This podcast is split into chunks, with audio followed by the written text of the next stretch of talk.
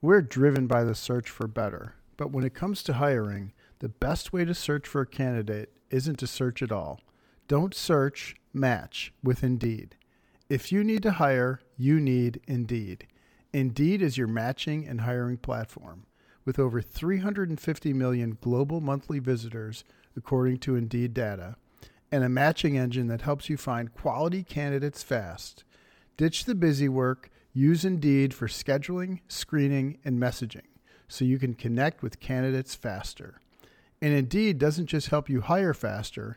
93% of employers agree Indeed delivers the highest quality matches compared to other job sites, according to a recent Indeed survey. Listeners of this show will get a $75 sponsored job credit to get your jobs more visibility at Indeed.com/hack it out. Just go to Indeed.com/hack it out right now and support our show by saying you heard about Indeed on this podcast. Indeed.com/hack it out.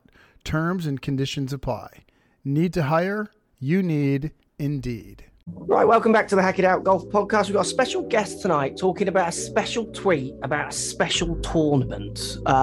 This could be... Well, I've tried this subject a couple of times, and I always think it's really interesting where it goes or doesn't go. So we're going to be talking about the Open with Hannah Holden, who is an equipment editor or specialist stroke equipment junkie, I think she calls themselves, for National Club Golfer, which is a magazine here in the UK. You guys probably, Lou and Greg, probably not heard of National Club Golfer. It basically circulates in golf clubs, if it still does. It's a good publication. She posted a tweet about the Open and maybe some of its rules, but we're talking about the Women's Open, not the Open, but I guess we are talking about the RNA. Should be an interesting one. Welcome, Hannah. Thanks for joining us. No, thank you for having me. I think it's an important topic and a lot of people kind of shy away from it, so it's nice to have someone who wants to talk about it.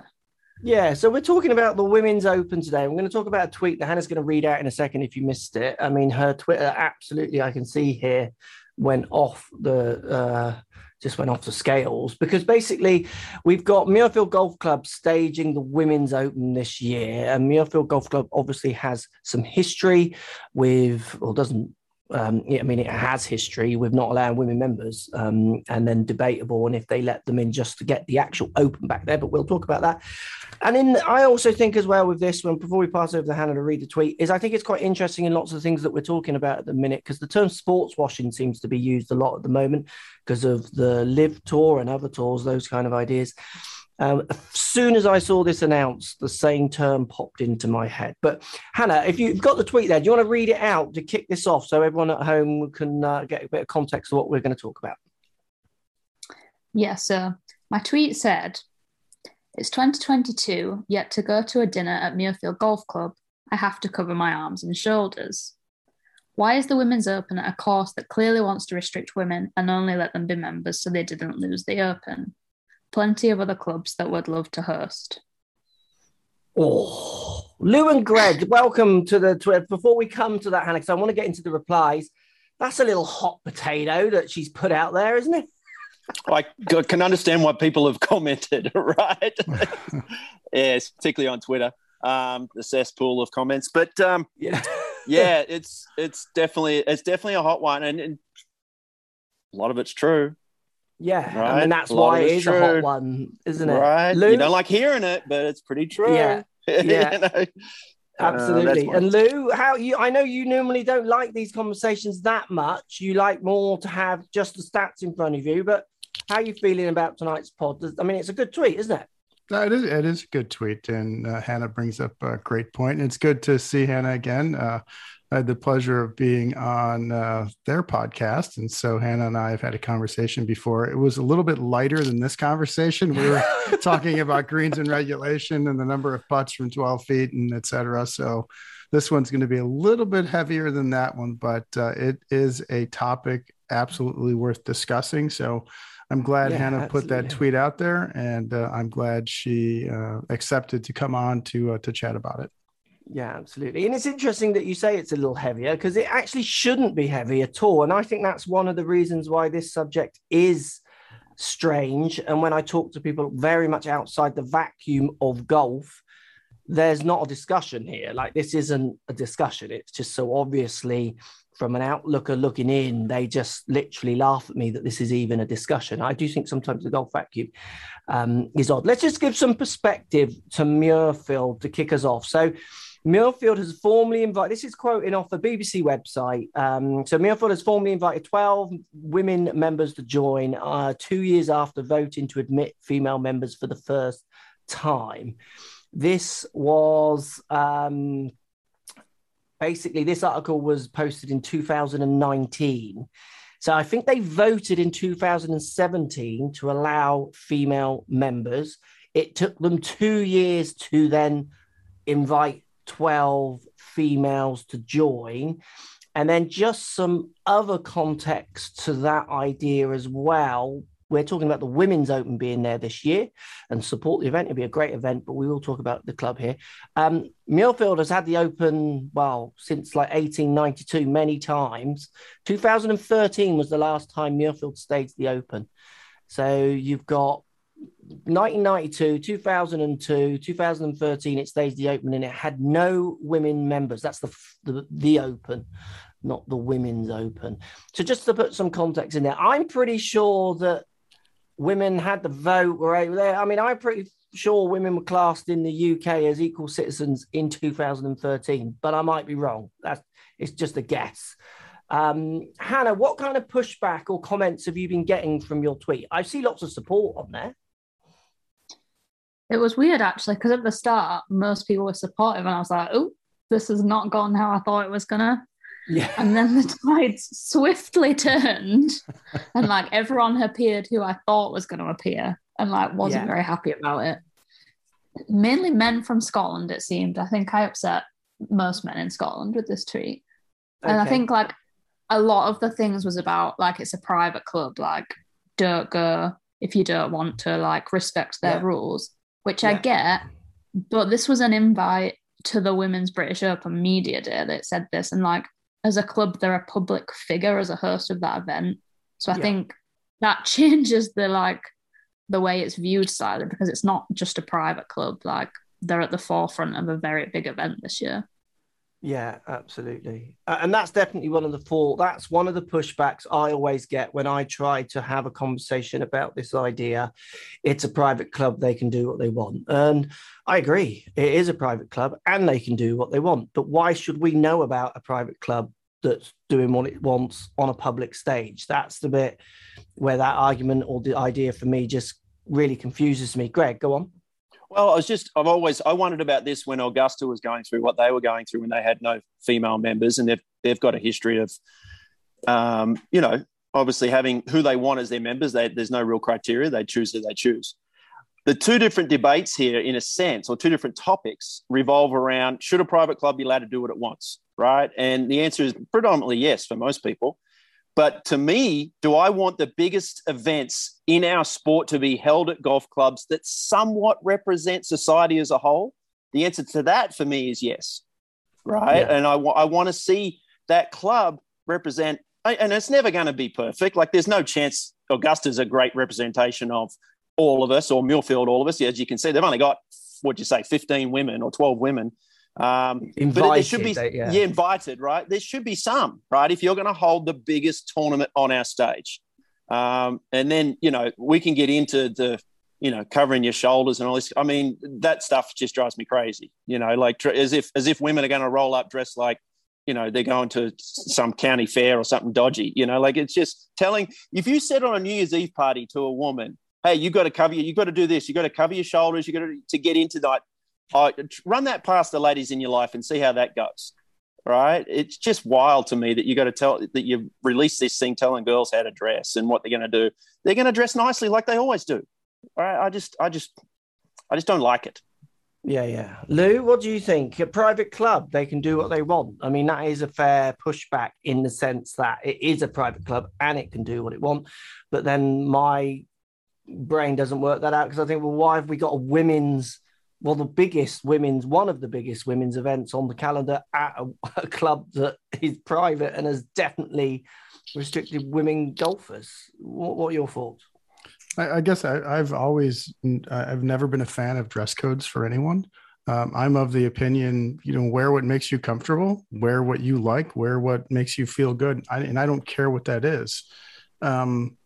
And to me, you know, implementing these dress codes, I guess I'll say it a different way.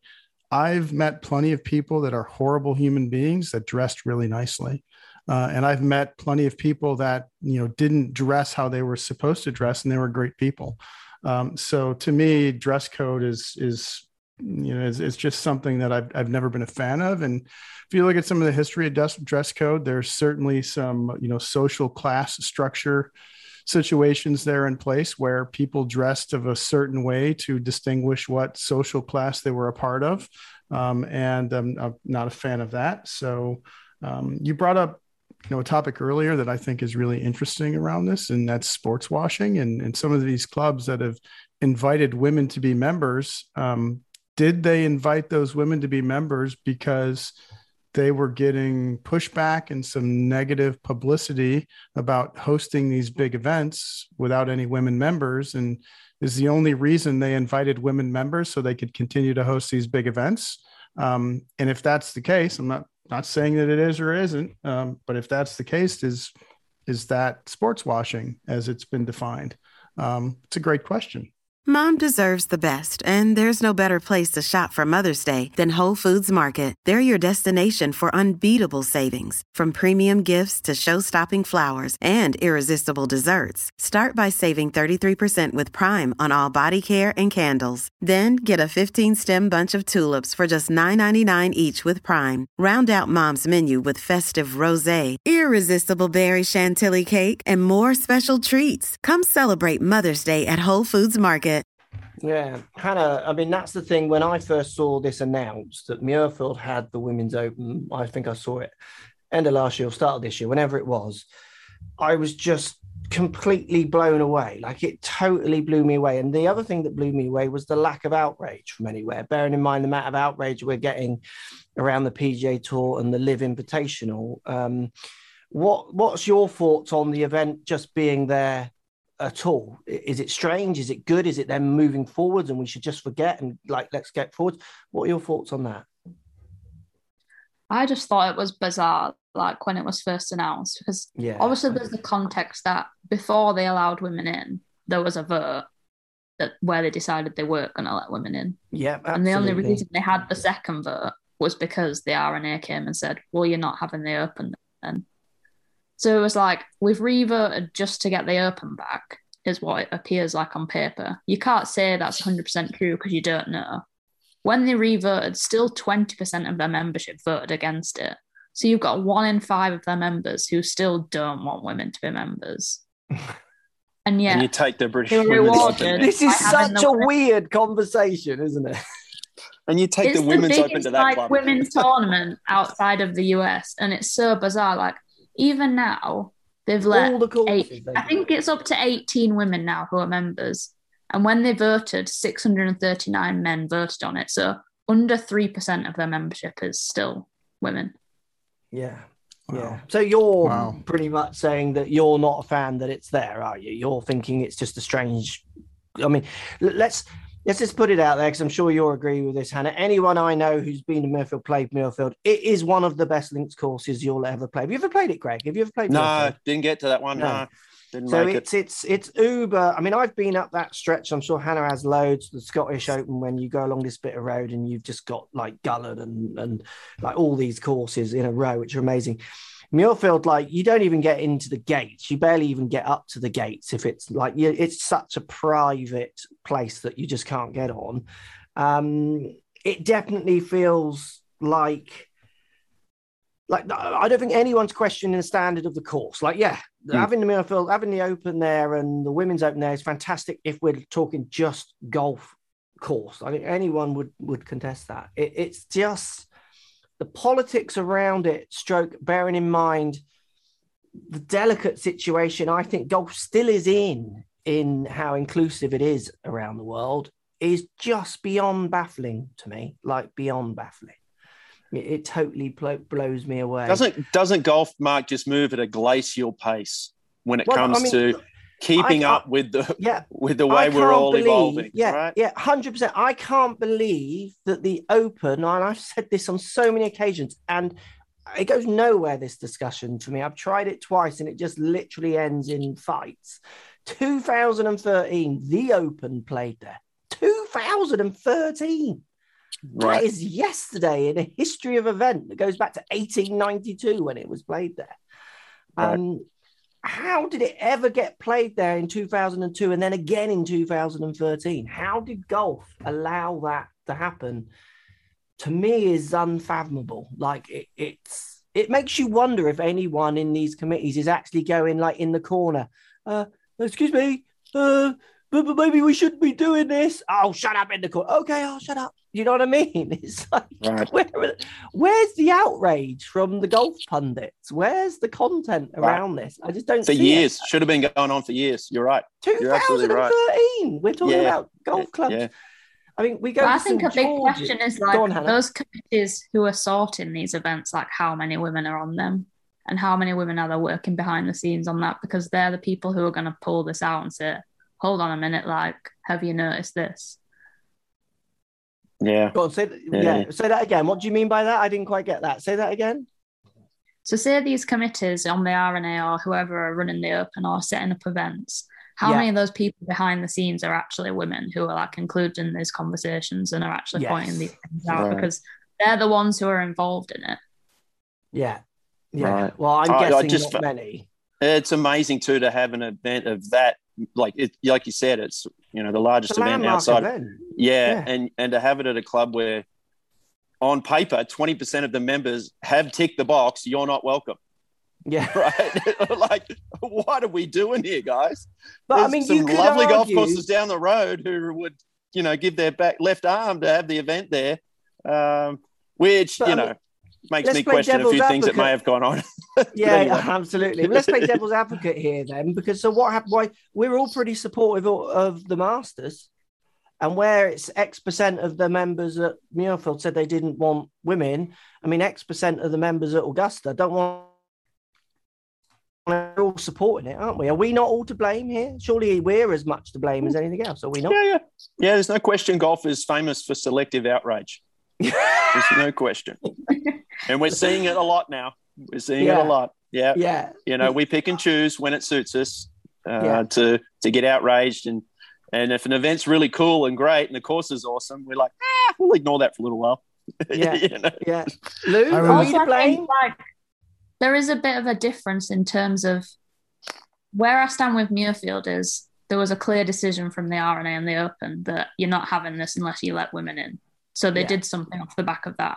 Whereas Augusta have thought, hang on, like we are doing something wrong here. What can we do to kind of rectify the fact we've done something wrong in the past? They've brought in the ANWA, which is just probably the biggest thing in women's golf that's like grown it in the last few years. Like that event is incredible. The coverage they get, like, the amount of interaction you see on social media from people who would never watch that kind of thing if it wasn't there and they weren't promoting it. So yes, they have bad history, and there's a lot of places that have bad history and we can't change that history, but they're physically doing something that says, right, well, we're thinking about this and we're trying to change. Maybe if there was something like that going on at Muirfield, you might be like, all right, okay, like this, taking this a bit more seriously. But then again, playing devil's advocate here, you could argue this is the start of something different. Maybe this is the start of a new chapter. This is what Augusta did X amount of years ago. You see what I mean? Maybe they've got to start somewhere. I'm not saying they are. I'm just, you know, that is maybe the discussion. I mean, I just personally don't think we need to celebrate the history of these clubs that we've helped build their events and their stature. Like there's so many great clubs, certainly if we're going to talk links courses around the UK, that these events could be played, just do not get us a look in, doing some great things for golf. But golf seems to really want to hold history as a bit of a weapon. Lou, does that make sense? I mean, I always feel that history in golf, certainly over this side of the pond, is used as a weapon against... almost fun, isn't it? Basically. Well, a couple of comments. So Hannah's comment around women involved in committees at the RNA. I was curious. I can't see all the committees, but I just looked at the executive leadership team. There's 9 members of the executive leadership team at the RNA, and one of them is a woman. So 8 of 9 are men, 1 of 9 is a woman. And then as far as the history of the game, I think golf has, I'm going to speak for the United States. I don't know how it is over where you are, Mark, or where Greg grew up in Australia. Hannah is in the UK as well, I think. Is that true? Okay. You know, golf has kind of a dodgy history, right? It hasn't been the most open of activities that you could be a part of going back. You know, people were restricted for gender, for race. So, you know, to fall back on golf's history and celebrate that, I think you have to be very careful what you're celebrating when you take an honest look at what golf has been in the past and some of the things that it's done. Yeah, absolutely. Other pushbacks I can see you're getting here, Hannah, and I always got this one, is women-only golf clubs. You've got Formby Golf Club, so they've got a ladies' golf club at Formby. You know, that people will say, well, there are women's only clubs, because the one I always got pushback on was more women only gyms. Oh, there's women only gyms. Is that all right? People would say.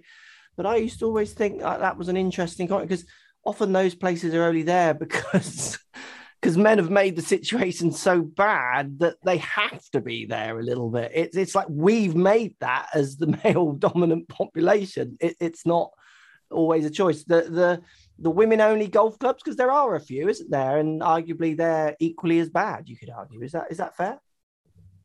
Another day is here, and you're ready for it. What to wear? Check. Breakfast, lunch, and dinner? Check. Planning for what's next and how to save for it? That's where Bank of America can help. For your financial to-dos, Bank of America has experts ready to help get you closer to your goals. Get started at one of our local financial centers or 24/7 in our mobile banking app. Find a location near you at bankofamerica.com/talktous. What would you like the power to do? Mobile banking requires downloading the app and is only available for select devices. Message and data rates may apply. Bank of America NA, member FDIC. Yeah, I said, like, I don't think there should be either or. Like, everything should be open to everyone. But obviously you've got to think about why there are women's clubs in the first place. And that's because women were denied access to a lot of places before. So they came up with their own way of being able to play. I think it's interesting because actually someone specifically did say Formby Ladies, and I think it's one of the only places where as a woman you can definitely get on the course on a Saturday, which in 2022 is a bit sad, isn't it? Well, I mean, I remember chatting to a woman who used to work for Titleist. She now works for another golf company, and she was a good player. Played off scratch, wanted to play in her women's club championship at her club. It was on a Tuesday. She was in her 20s, working. She couldn't play because she was at work. Like, it's on a Tuesday. My ladies' club championship is 36 holes, one round on a Tuesday, one round on a Thursday. If I want to play, I've got to take, 2 days off work. That's ridiculous. Fantastic. No. Honestly, this is not a joke, Lou. This is not insane. A joke. That's serious. And then I'm not allowed to play in the men's one on a Saturday. So I just have to sit on the range or not tee it up because the course is shut. On a Saturday. Hannah's off +3, by the way. Right. Hannah's off +3. +3. Okay. Meanwhile, old mate. But Jim off 6, who drinks 4 beers after every round. He can play. Sorry, Hannah. I also say, I'd happily peg it up off the white tees in the men's scratch. I don't care, but you're still not allowed to. Yeah. And that's the thing, isn't it? That's what's so interesting, which I do really, really struggle with, is that there's a lot of this riddled through golf still, yet people are happy for it just to be there. They're happy because they don't know it's there. And when they do know it's there, they often use the word tradition, or they then say women-only clubs. And, well, it kind of makes sense if there's women-only clubs if not all women can play. I mean, my daughter doesn't play anymore. She's 16, turning 17, and off at college and doing parties instead. But when I used to play for 2 years with her at a local club, it was great. But there were no tees for her. She played off a mixture of the whites, the yellows, and the reds, subject to what carries were put in front of her and how much fun we wanted to have. There was all the junior sections in our area. It was just young boys. I used to say, why don't we go, rather than just play with me one time, let's go to the junior section play. And she was like, well, they're just 14-year-old boys. She's a 16-year-old girl. She doesn't want to muck around playing golf with immature little. There was just no one there of that she would, you know, want to be around socially. And I still think it is a huge problem. Lou, go on, what were you going to say? Yeah, I have a comment / question. So the LIV Tour, it backed with Saudi money, and there are a lot of people rightfully saying that the human rights situation in Saudi is horrific, and it is. And, yeah, I agree, yeah, it's horrible. Yeah. And then you bring up private clubs, and the response is often, well, they're a private club, they can do whatever they want. Even if that means restricting somebody of a certain race or gender. 50% of the planet. Which seems, you know, I get that, you know, a country compared to a private club is not exactly an apples to apples comparison, but it seems to me like a bit of a double standard where on one hand you say Saudi Arabia, the human rights issue there is horrible and we shouldn't participate in anything they do because of how they treat people. And then you turn around to some private club that doesn't allow people in because of their gender. And in we a say, civilized country. And, right. And we say, well, they're a private club. They can do whatever they want. Yeah. It doesn't align completely for me. And maybe it's just the way that I think of it, but it doesn't sit well with me, how we treat private clubs and what they're allowed to do.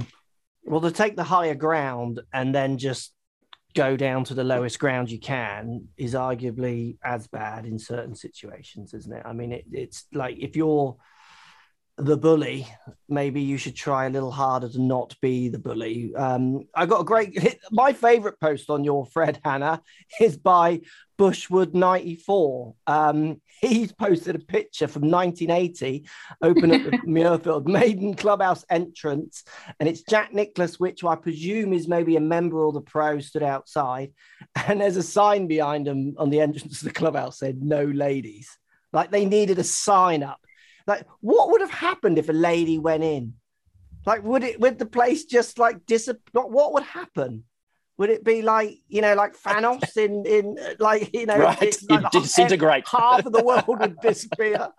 Just like, no ladies. That's 1980. Right. I know that's further back, but no, I was alive in 1980. That's just shocking. Like, wowzers. Yeah, it's so. Where do we stand on if clubs should really be vetted a little bit more? So, I mean, just to give you another bit of perspective here, Royal St George's. So we had the Open at Royal St George's in 2021. Colin Marikawa won. So St George's has also got a history. Royal St George's in Sandwich has been one of the three clubs on the Open rota with men-only membership policy. This is an article from 2015. What are the three clubs? Do we know what they are? So it would have been Muirfield when this was written. Royal St George's. What's the third one? Do you know, Hannah? Well, it was Troon at one point, wasn't it? Was it? I mean, that's amazing, isn't it? Three clubs on the Open rota in 2015 were men only. Wowzers. Like, be men only. It's a private club. Do that argument. But why is the actual Open going there? A decision, 90% of members voted. Surely the title is the Open. Right. I know. Right. I know. That's what I always come to when I do my, I'll ask your opinion on a rules thing with the Open before we finish. Yeah. So they allow 90% of the members in Kent rules will allow women to join with immediate effect. Why Muirfield couldn't be immediate effect? It took them 2 years as well. Is that needed to build some changing rooms? Possibly. I'm sure there'd have been plenty of women who would have happily just not used changing rooms. I don't know. I mean, glacial. Yeah, apparently it was due to changing rooms. They were building changing rooms. Yeah, like two years. Can you not be a member because there isn't a changing room? Like, right. Not a matter of urgency, is it? Right. But bear with. That sounds like my builder's like that. Maybe they use my builder. When's that kitchen going to be done? 2 weeks, 4 months later. Oh, you're still here. Great. So where do we stand on these courses for using, obviously, for the Women's Open and the Open? Should there be a more realistic criteria for them? I mean, there should have been in 2000, in my opinion, and in 1990. In this day and age we're in now, should there be a tighter criteria on some form of inclusions? or more public awareness of what their memberships and what they're actually like as a club? Or should we just do it on the course? It should just be the history of the course, and we want to like live that on forevermore. Hannah, what do you think? I think obviously you can't just say this club has history and we're never going to go there again, because that's unfair and it doesn't give people a chance to kind of have a second chance in a way. But I think you should only be going places that are making like a concerted effort to actually do something different. Like say Troon, they also started hosting like a women's amateur event there, and they have different stuff there. Like with the Anwar at Augusta, like just kind of having some respect and being like, look, we've made a mistake. We're going to try and do something to rectify that, rather than just being like, oh, they've let women in, let's go there now. Like, that's not really how it works. Yeah. Greg and Lou, what do you think? Should we be a little bit more aware of what these clubs are like, or should we just enjoy the courses for what they are, great courses with great history in tournament golf? Or should I think Hannah's spot on. It's the evolution if they're making an effort. You can certainly look at their history and go, can't believe you did that right up until 2015 or whatever the date is. That's quite astounding. That you would take, the Open to some venues that aren't all inclusive. I find that a little bit amazing. I'd be highly frustrated if I had daughters, or if you tick the boxes of things that they're excluding. That would be really, really frustrating. I'd be probably really mad right now about some of these things. But I would say you want to see them take some steps, and that's what we want to talk about growing the game. That's what this is. Be inclusive, getting people out and about, juniors, women, whatever, everybody out and about playing the game at your club. And when you've got such a, staunch venue as some of these places are in terms of how, their history and how they hold the Open there, when you start opening your doors, that's how you grow the game, because people have such a great experience, blah, blah, blah, and off we go. I like what Hannah's saying totally. I think she's spot on. Yeah. Lou, what do you think? Should we be a bit more aware of the history? I mean, because you've got to admit that they have these courses have built up world-class brands worth millions on the back of these ideas. Where do you stand with the idea of maybe being a little bit more transparent, or should we just enjoy the courses for what they are? I can't add anything smarter to what Hannah said. I think she said it perfectly. And it was exactly what I would have said, just not as intelligently as she said it. The other thing I want to add, completely unrelated to this topic, that I jotted down a note on, and I'm going to say it now before I forget, is the streak continues. We have yet to have a host or a guest on this podcast that can't beat me out on the golf course, and it continues. So Hannah, you would slap me around on the golf course, and we got Mark. We have to find a guest or a fourth host that's worse at golf than me. So is that your goal? That's your whole that's goal. My goal. It's just to be able to talk above someone. Are there any 12 handicaps out there that want to come on and talk about something golf related? Who want to talk about Texas scrambles? So I didn't realize, Hannah, when we spoke, you had some questions around when we had our conversation before. I didn't realize you were +3. That is impressive. That is very impressive. Thanks.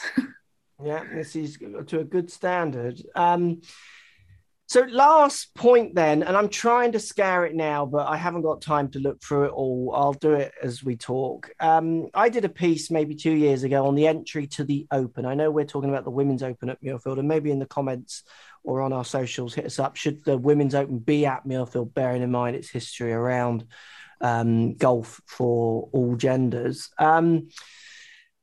I did a piece on open entry, they call it the Open, and I know Women's Open is run by the RNA, Hannah, I think, as I understand it, isn't it? Yeah. So it's the same body making the decision to go to Muirfield, and this is the Open, not the Women's Open that I'm talking about. But I can qualify for the Open, so I'm a PGA Golf Pro. I play no competitive golf, haven't done for years. I film golf. I haven't played a full 18 holes I did a couple of full 18 holes with Scott at the start of the year, and I haven't played 18 holes for ages because that's not how I work. But I can qualify for the Open. Hannah, as I understood it, couldn't qualify for the Open. A men's scratch player could, but Hannah couldn't.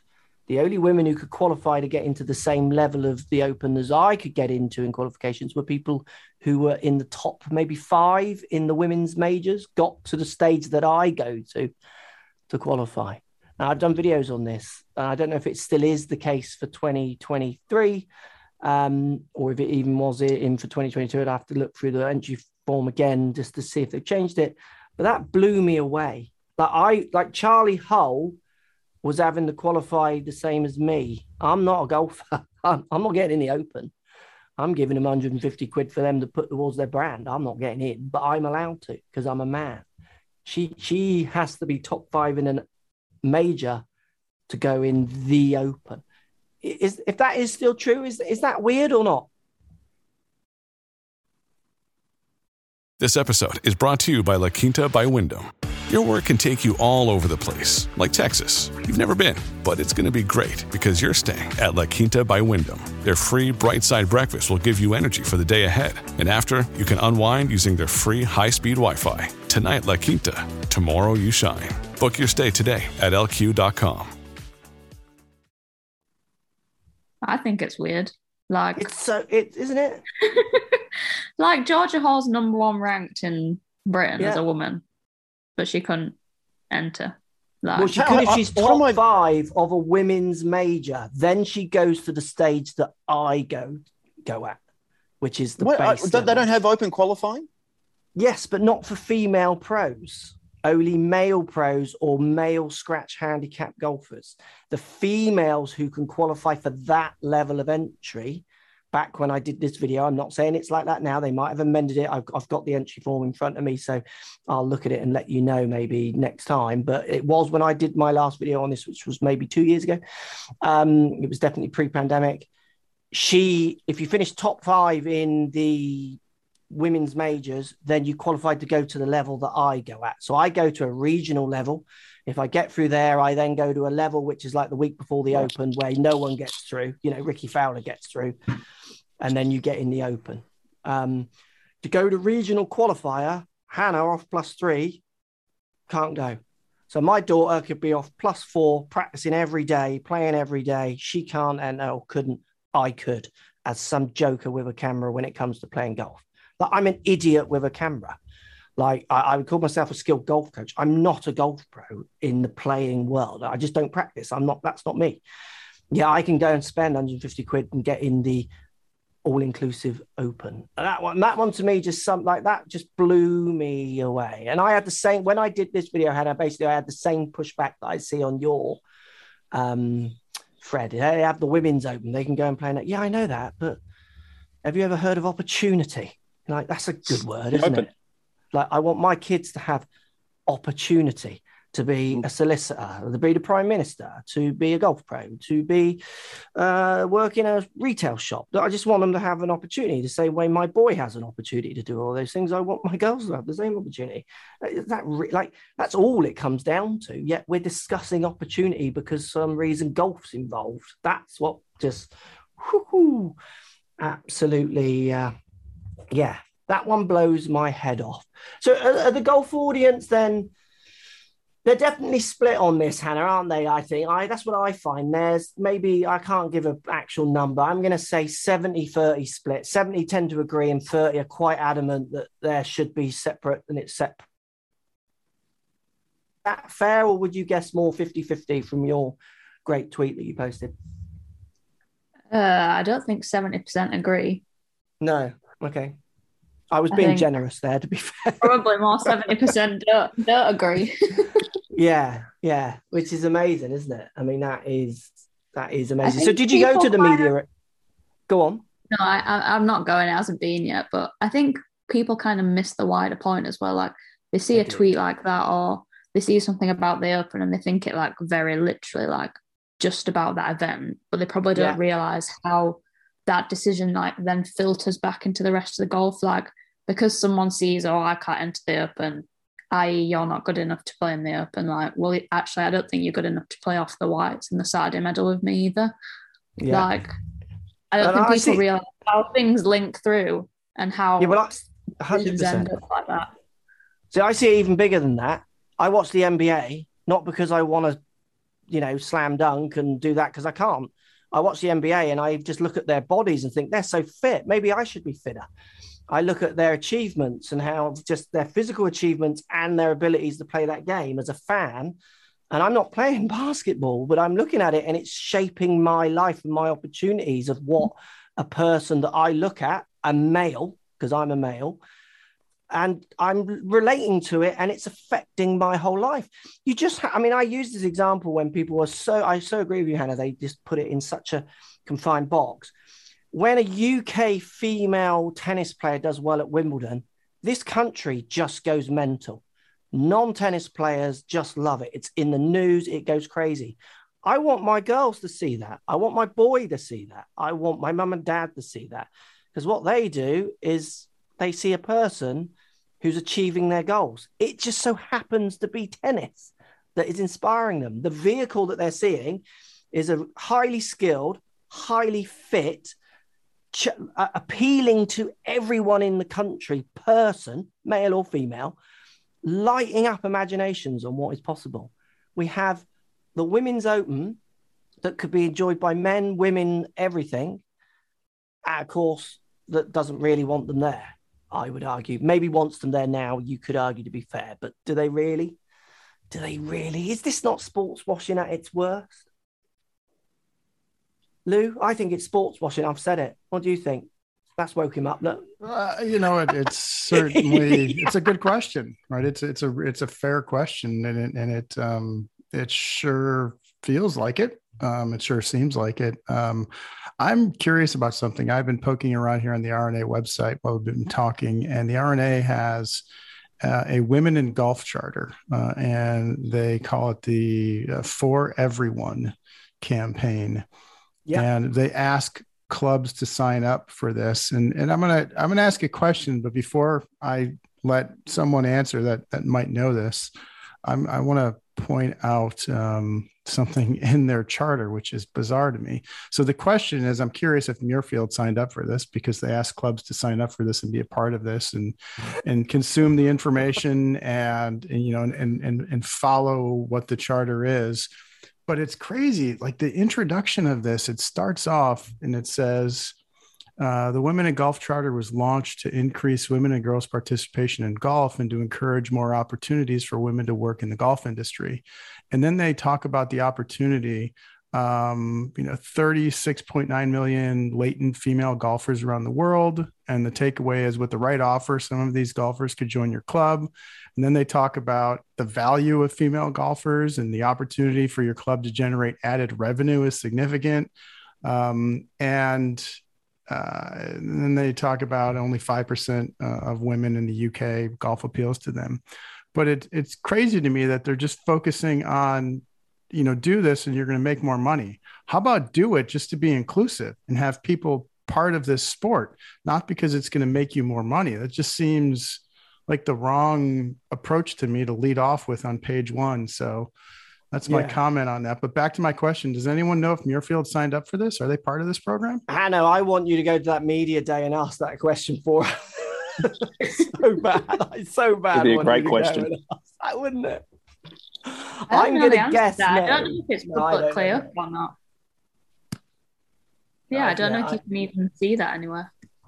Yeah, I've been poking around. It doesn't look like you can see. They have some case studies in there around clubs that have signed up, and they have some other things that show some clubs, but I don't see Muirfield in here, but they may not release that. But I'd be curious to know if they signed up and they're following this charter. And reading through the charter...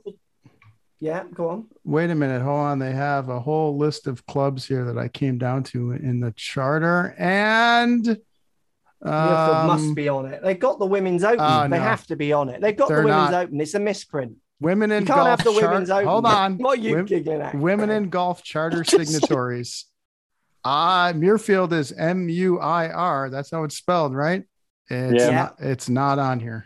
Maybe it's been added because it normally takes them 2 years to do something. They've got to build a locker room on the website. According to what is here, they are not part of it. What were some of the other clubs that were men only that were on the rotation? Well, there was three, and there's now only one, or it's changed. I don't know what the third was. Well, we thought it was Troon, I guess, and then it was St George's. They've got women members now. Troon's not on here. No, but Royal St George's. You get chased out of the car park at Troon. You just can't. Royal St George's is not on here. So yeah. Glad to see they're all moving forward aggressively. Yeah. It takes time. Yeah, 2 years to build a blooming. that is impressive. That is, I've been phoning them up. I mean, the last thing I want to say is I know we're going to be wrapping up. Hannah, I appreciate you putting that tweet out. I know it's not easy to put something like that out. And I'm sure you took a lot of abuse, even in DMs from people, because I know how Twitter can be. So it's an important topic. And thank you for putting that out there. I literally had people who realized they couldn't DM me and then found my Instagram and DM'd me on there to send me grief. Yeah. I was like, really? Yeah. It's awesome. People are commenting on the tweet, like almost like telling me I'm entitled and being like, just get on with it. And I'm like, I don't think you realize like the background to this. Like, no, my whole family plays golf. So I'm dragged along, like regardless of if I'd have been put off or not, I would have probably carried on playing. But for a lot of people, that's not the case. But like when I was 12, I was like a good enough golfer that I could qualify for the junior team at my golf club. I wasn't allowed on it because I was a girl. Like not a club rule, like a local regional rule that I was not allowed to represent my club. Like eventually it gets overruled, but it's like maximum 2 girls in the team because we can't take away boys' opportunities. All right, so opportunities are important now, apparently, are they? Right? That's great, brilliant. So I remember going to play matches, and the boys before I get there would go move the red tees and put them behind the whites because they knew I was playing. Wow, that's bad. Like, what? Yeah, I love it. That's just. It's just bad. That's bad. It's just not hilarious, isn't it? And again, this is the thing that I find so interesting. Have this conversation with your loved ones and friends who don't play golf. Honestly, they will just laugh at you and think that you're joking. They won't think like they'll be like, "Are you being serious?"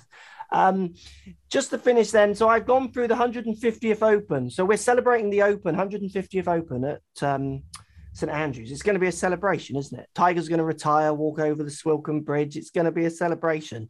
Did you hear that, Lou? I broke that story right there. Did you hear that? Allegedly, I heard it. He's going to retire. I thought you were going to turn your camera off when I said that. Lou will be swimming under the Swilcan Bridge himself with a camera taking pictures, probably. So entries for the 150th Open, regional qualifying will be accepted from any male professional golfer, from a male amateur golfer whose playing handicap does not exceed 0.4, so scratch. For the male amateur golfer who has been within the WAGR listings 1 to 2,000 during the period period. So you can get into the regional qualifying if you are a male professional golfer, or you have a male amateur handicap of nearly 1. Because they just want your money. It's 150 quid entry or whatever it is. They just want it. It makes money. Like, I'll have that money. Why not? Now, the female regional qualifying exemptions, top 5 and ties in the 2022 Chevron Championship. That's a major, isn't it, Hannah? Yep. Top 5 and ties in the US Women's Open. We know that's a major. Top 5 and ties in the 2021 KPMG Women's PGA Championship. That's a major. Top 5 and ties in the 2021 Women's Open Championship. So whoever finishes top 5 in the Women's Open at the club where women weren't allowed to play for so long, they can join regional qualifying with idiots like me if I choose to just pay my money and take my camera and pretend that I'm qualifying for some event that I'm never qualifying for. Like, how are we celebrating that? That's worrying. It's a missed opportunity too, right? You know, because if you just had equivalent handicap criteria, and you said, okay, you can enter, don't care what sex you are, you enter. What a great story if, you know, someone qualifies, if a young lady qualifies. That is just a phenomenal story. It's quite inspirational. I would love to see it. So have at it. I just think it's a really, it's not, that's not the Open, is it? No, it's, yeah, correct. It's quite a lot of quite a lot of the population of planet Earth can't play in that. Yeah. Male and female, which makes no sense to me. Female. Like, if we're going to put the tees where the tees are, and we're all going to hit from the same spot, and you can beat me, then go ahead and beat me, right? So the pushback, yeah, the pushback I get on this is obviously you got women's only Open, so that's the same as what Hannah got, and then you've also got the handicap system, obviously being different for quite a long time, wasn't it? But now the handicap system isn't, as I understand it, or is it slightly still split, Hannah? The women's to men's handicap system? It still is in the sense that like each tee is sloped relative to a man or a woman. So like when they did the slope rating, I don't know how much you know about it, but they like analyze different distances from the tee and the green for like each sex based on like handicap. So the slope rating would be slightly different. So then my problem with that is that if the handicap system is wrong and doesn't allow women to have the same opportunities as men, then it's the handicap systems that is the issue. I mean, I will tell you now, I've been a regional qualifying when I actually tried to play, and it was predominant chaff. It was predominant dead wood. It was guys who were pros in pro shops who had the money because they were earning and just wanted to have a go with this dream. And there were amateurs who had their name on their bag who thought they could have a go because they shot level par at their club once and they managed to get off scratch. I was shocked at the amount of people who were there who just were never, ever getting through, all males. And that to me, in the 150th Open at St Andrews, we're going to celebrate it. It's going to be a great event. That's like, no one's going to talk about that. I've talked about this before and it goes nowhere. I was shocked when I did videos on this that no one didn't have any media contact me saying this is an interesting story or anything. Lou, go on. You're waving your hand. I'm reading through this document, this for everyone document. This is incredible. So they have this thing in there about the customer experience and they say, be flexible. Those new to golf are unlikely to understand its quirks, and women in particular prize flexibility. Like who the hell wrote that? Like everyone prizes flexibility. Who wrote this stuff? And then they have something in here about club management. Clubs with greater equal gender representation at committees or board levels are more likely to develop a culture in which female participation is encouraged, et cetera. Aim for a 50-50 split. So the RNA puts out this program for everyone to encourage women, which I'm all for. Like, we want to be inclusive. And they say aim for a 50-50 split. And their executive leadership committee is 8 out of 9 men. Yeah. Like, what are we doing here? Like, this is insane to me. It's just absolutely insanity. They aimed. They only hit one target. Occasionally I get a little worked up, Hannah, and I'm getting worked up right now reading through this rubbish, which you want to read through the Open qualifying regional. Honestly, Lou, it is mind-boggling that's allowed. Also, what I don't like about it is the fact that it basically implies if you're like a male scratch golfer, you're the equivalent of like a women's top 5 major player, which is like 100%. Right, that's the same. You get the same opportunity as Lou if he chooses to either go out and doctor his rounds for the next 3-4 rounds to get to scratch. I'm not saying people do that, but we know people do that. So Lou in the UK could go out with his mates and get to scratch. It's a choice he could make, the wrong one, and I'm not endorsing it, but it's one I've seen people do over my years of golf, playing in clubs. Or he just chooses to practice because he's been off scratch. He has the ability, if he was UK, because I don't know how it means if it's, I don't know if American and UK have to read a bit more. So let's just pretend he's UK, because I know for a fact if he's UK, he qualifies if he's a scratch handicapper. So if Lou chooses to just practice a bit harder and he lives in the UK or America possibly, he has a go, and Georgia Hall, who's a professional athlete playing for a living, doesn't have a go. And the pushback I always get on this is, well, why aren't the women moaning about this? Where are the women trying to enter? Why aren't they entering? Because they can enter and they can't. That is not the point. I don't care if they enter or not.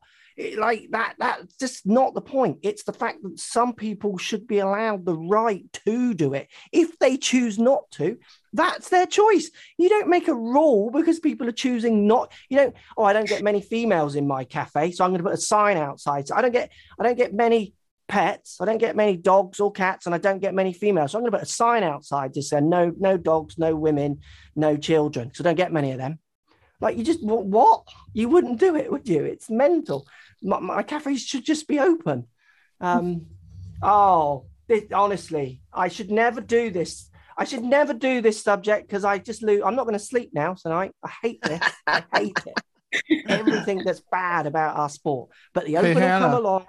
Hannah, if you could ask two questions at the media day. One, is Muirfield part of For Everyone? Did they sign up for it? And two, if there's someone from the RNA there, ask them this 50-50 split, which they encourage equal gender split and decision-making to have a greater chance of understanding the preferences of a wider membership and guest demographic. Ask them how come their executive leadership team does not have a 50-50 split. That's a fair question. Also, every time when it's the Women's British Open and it's like a full panel of men presenting the trophy and doing the presentation, I'm always like, what? Yeah, like, that's a fair question. About this? Yeah. It's like they haven't evolved from 1950, right? This is the thing, and I think we're all to blame. I'm going to take my portion of the blame. I think we're all to blame because we'll all just ignore it. We'll all just let it go under, and we'll all watch the Open and celebrate it, even though we know the entry is possibly not right. We'll report and watch about the Women's Open, even though we know, the Women's Open, even though we know. So I do think us golfers collectively are the problem here, because the Open is only the Open because we all choose to watch it. I went to art school, and my art tutor used to say, if you put a pineapple on telly every night in the adverts of the most popular show, and then you put that pineapple in Selfridges on Oxford Street, the busiest shopping street probably in the UK, people will walk past that pineapple and go, that's that pineapple. That's the one we see on telly. They'll have their picture taken with it. It's a pineapple. You can make it famous. You can make it a thing.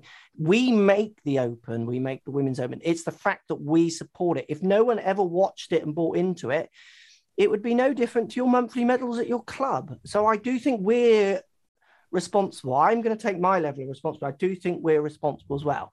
Do you think that's fair, Hannah? I think we're responsible, aren't we? Yeah, I think that was kind of my point. Like, I'm not going to go to the Muirfield media day, like, out of point of principle, like, because I wouldn't want to go there. Now you've got two great questions. We want you to go there. Yes, it would help. It would help us. Do you do any freelance journalism? We'll hack it out golf podcast. We'll hire you for a day till a couple of days, all expenses included, to go and ask those two questions for us on tape.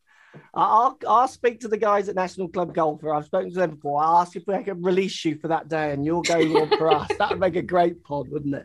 Well, there you go. I think a bigger thing is also, though, like I've been on podcasts talking about not this exact topic, but women's golf before, and people don't talk about it because they just get berated for it. Like, yeah, they're scared. Like, I'm big enough to just be like, whatever, like, I'll turn my notifications off. I don't care. Like, I get enough grief for playing golf and because I play off reds, and apparently that's not like the correct way of playing golf. Mm. Like, I'm used to it, but a lot of people just are not going to bother with the hassle of speaking out over something because they don't think it's going to change anything. Yeah. So yeah. Like, I mean, until more people speak out and say, like, look, this isn't right, then like nothing's going to change. Yeah, because at the end of the day, the Open is a brand, and a brand needs to turn over a profit, and they turn over a hefty profit, and they need to be seen to do the right thing in the public's eyes. So if the public eyes actually stand up and complain, like, go and watch the Open, go and support it. But at the same time, ask them some challenging questions. Because I totally agree with you, Hannah. I've asked this question on videos. I've done it twice. I did it on a live video, and I did it, I think, to a group of free golf pros where we played around. And as soon as I pointed the camera at them, I didn't tell them what the questions were directly, but I told them what the subject was. They didn't want to say anything. They didn't know what to say. They didn't know what the rules were. They didn't want, one of them still wants to qualify to get in the Open. He did at the time. So he totally felt like for want of a better word, like he doesn't want to speak against the family, the mafia, the boss. And that's what it feels like in golf a little bit. People are, well, they're institutionalized at the end of the day, aren't they? Because you only make decisions like that if you're institutionalized. You don't make decisions like that out on the street. I might take my microphone out on the street and just set up a question built around these entries and see what the general public think it is, because you know what they're going to say. A big percentage of them are going to say, that's ridiculous. That's like, not how the world works. When I first started talking about this topic after I got that email before I sent the tweet, like I got people like, oh, like, are you going to send that? Like, what if the RNA, like, remove your media rights? Like, what if you can't go to the Open or whatever? Yeah. And I was like, and? Like, 100%, imagine if they did that. Like, I don't think they could do that, but imagine if they did that and then, like, I published that, like... Yeah, well, I agree with you, Hannah. I mean, I've done things around the Open. I did a video on the Masters asking if it is a real major. And I know for a fact that people at Augusta watched it, members, because I know someone who knows members. And he told me that he literally messaged me 2 days after the video saying, I thought I'd let you know that they watched that video and they weren't very impressed. Like, he's a friend. He was telling me politely. He giggled because he thought the video was very fair. You know, it was asking the question of... 80 people playing the Masters, 20 of them, or whatever, are past champions. It's invite only, and we're calling it a major. Is it really a major? And at the end of the video, I concluded that, it, in my opinion, it is a major, but it does have some serious questions that don't get asked. But I definitely felt that no one really wants to ask some of the bigger questions in golf around some of the bigger brands, because you do just feel like you definitely feel. I mean, I'm past caring about what opportunities I get anymore and do get and don't get, because I get plenty and I get ones taken away as well, and I know the ones that get taken away, and I just don't care because it bores me. So Hannah, I agree with Lou. Thanks for posting that tweet, because Hannah does work for a publication. She does have, in effect, she doesn't personally, but her magazine will have media rights at certain places which could be compromised or not. Like, so I thank you for posting that tweet, because it's great and it promotes great conversation, and I'm just sad not more people are having this conversation. And my final thought, just to finish, there's plenty of outrage about LIV, and Lou touched on this, so the LIV Invitational over the PGA Tour. Where's the outrage on this? Where is it? Where are they?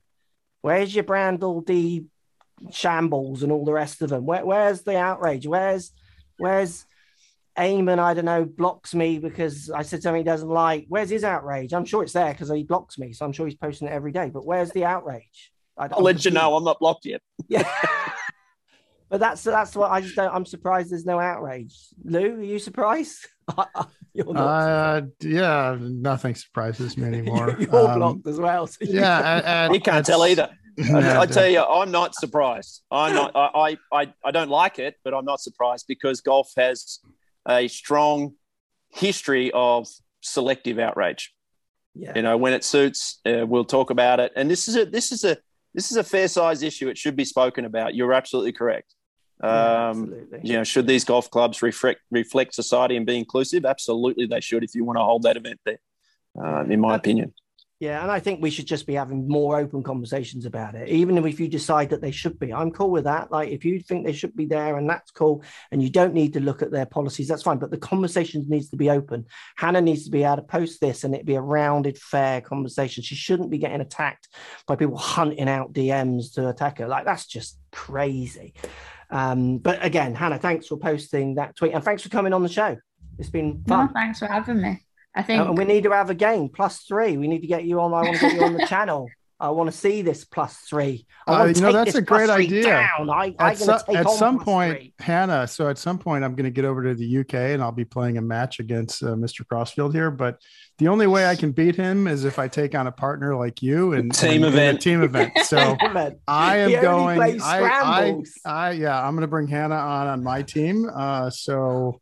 If you're available, I'd love to have you to help. Surprised you're not going to fly her in. I'm surprised you're not flying her for the next Wednesday league. Yeah, I don't know. Exactly. I'll fly you in, all expenses paid for sure. I need a solid player. Mark, me and Lou are playing off the Reds there. Yeah, that's fine. Yeah, I'm in. I'll join you. I've been playing off the forward tees for ages. I don't hit it anywhere. I like a shot. It's way more fun. I just did it the other day. It's way more fun. I know. It is fun. It is fun. It's great. Oh, have I driven that par 4? I must be long now. There we go. Thanks, Hannah, for your thoughts. Thanks for posting that tweet. Thanks, Lou and Greg. As always, post comments down below and or reviews, and certainly hit us up on our social channels. I would love to hear your thoughts on this and some of the ideas we mentioned there. We'll push back those kind of ideas. If you have those ideas, that's cool. Share them with us and flesh it out a little bit. Don't just say, oh, they have women's only clubs. Flesh that out. Like, how is that good or bad? Like, let's have a rounded discussion, because I definitely feel the more we're all chatting about this, the more chance that the bigger bodies out there run these events might actually start listening to us. Thanks as always for listening, and we'll catch you in the next podcast.